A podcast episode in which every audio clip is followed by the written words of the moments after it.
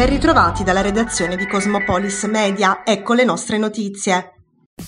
Coronavirus. Il bollettino del 22 maggio segnala 17.744 nuovi casi e 34 decessi in Italia. Il tasso di positività aumenta rispetto al giorno precedente e si attesta sull'11%. Continua il calo dell'occupazione ospedaliera. Scendono a 292 le persone ricoverate nelle terapie intensive, mentre i degenti in area non critica diminuiscono a 6.400. In Puglia il bollettino regionale segnala 1184 casi, nessun decesso nelle ultime 24 ore. I contagi attestati nel Tarantino sono 164. In totale al momento sono 43.198 le persone positive al Covid nella regione, di cui 358 ricoverate in area non critica e 20 in terapia intensiva.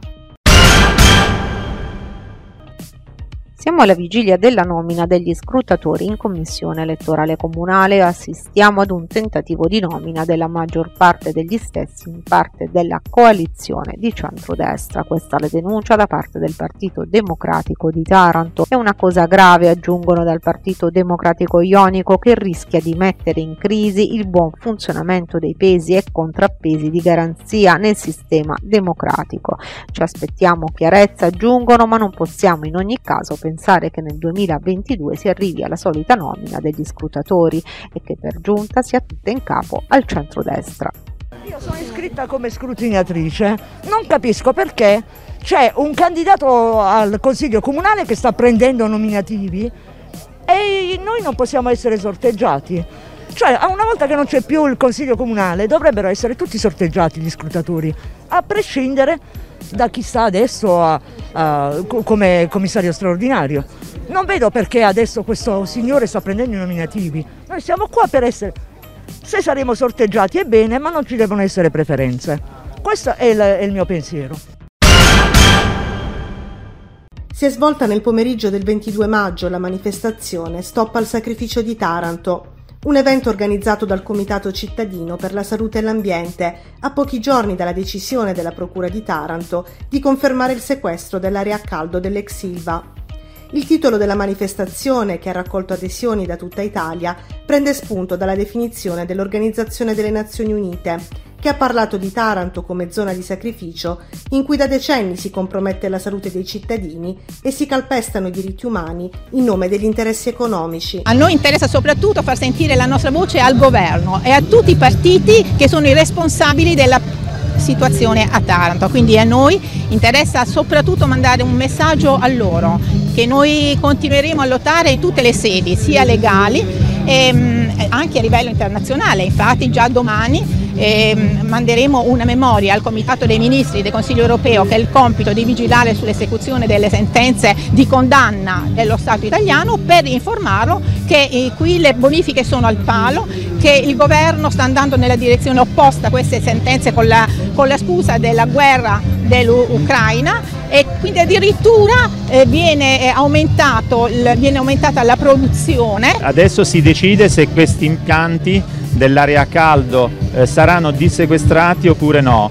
La Procura ha già detto di no, la parola passa eh, alla um, Corte d'Assise noi qui eh, siamo per esprimere la nostra solidarietà con la Procura e per esprimere la nostra posizione che eh, è analoga, no al dissequestro degli impianti dell'area a caldo e le ragioni sono anche in un certo senso contenute nei dati ambientali che emergono, sono dati non in miglioramento ma sono dati ambientali in peggioramento. Eh, gli ultimi dati che abbiamo ottenuto dall'ARPA Puglia relativi al benzapirene che è un cancerogeno certo indicano che eh, nel quartiere Tamburi di Taranto negli ultimi tre anni la media è aumentata costantemente e eh, nel pomeriggio di ieri due equipaggi della squadra volante di Taranto sono intervenuti nel centro cittadino per prestare soccorso ad una donna che spaventata dalla reazione violenta e dalle minacce del compagno dopo l'ennesima lite aveva chiesto aiuto alla sala operativa. I poliziotti raggiunta l'abitazione sono riusciti a bloccare sul pianerottolo dello stabile il convivente, un 32enne tarantino con precedenti penali, il quale insofferente ai controlli degli agenti ha cercato di darsi alla fuga. La donna ha riferito che lei e i suoi figli ormai da diversi anni erano vittime di violenza da parte del 32enne, soprattutto dopo che questi aveva assunto alcol o droga. L'uomo è stato arrestato.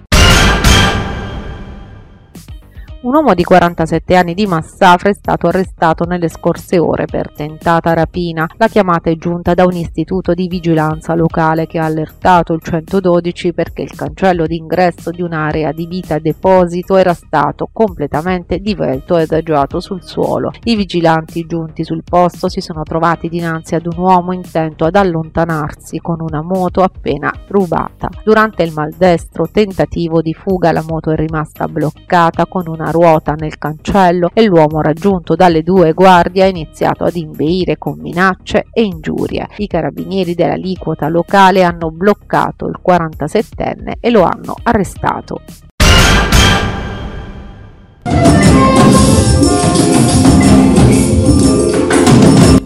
Ultimo concerto per Martà in musica, 15 concerti dal 20 febbraio a dicembre 2022 che hanno spaziato dalla classica alla musica corale fino al jazz, eventi che rappresentano la prima edizione di un'intera rassegna prodotta e condivisa dall'Orchestra della Magna Grecia con il Museo Archeologico Nazionale di Taranto. Ultimo appuntamento soltanto prima dell'estate perché poi riprenderà il 25 settembre, quindi un bilancio estremamente positivo, ma non solo di pubblico ma di gradimento e di eccellenza della qualità del programma. Un grande ringraziamento all'Orchestra della Magna Grecia, a tutto lo staff, soprattutto al direttore artistico dell'orchestra Piero Romano e, e, quindi siamo veramente molto contenti. Più, ecco, non vorrei dimenticare comunque i curatori della rassegna, eh, quindi il maestro Perfranco Semeraro per la parte corale e Maurizio Lomartire invece per la parte più strumentale si sono uniti insieme a noi in questa ricca scelta, a cui abbiamo sempre associato anche i reperti del museo, quindi le opere del museo sono diventate il testimonial dei concerti.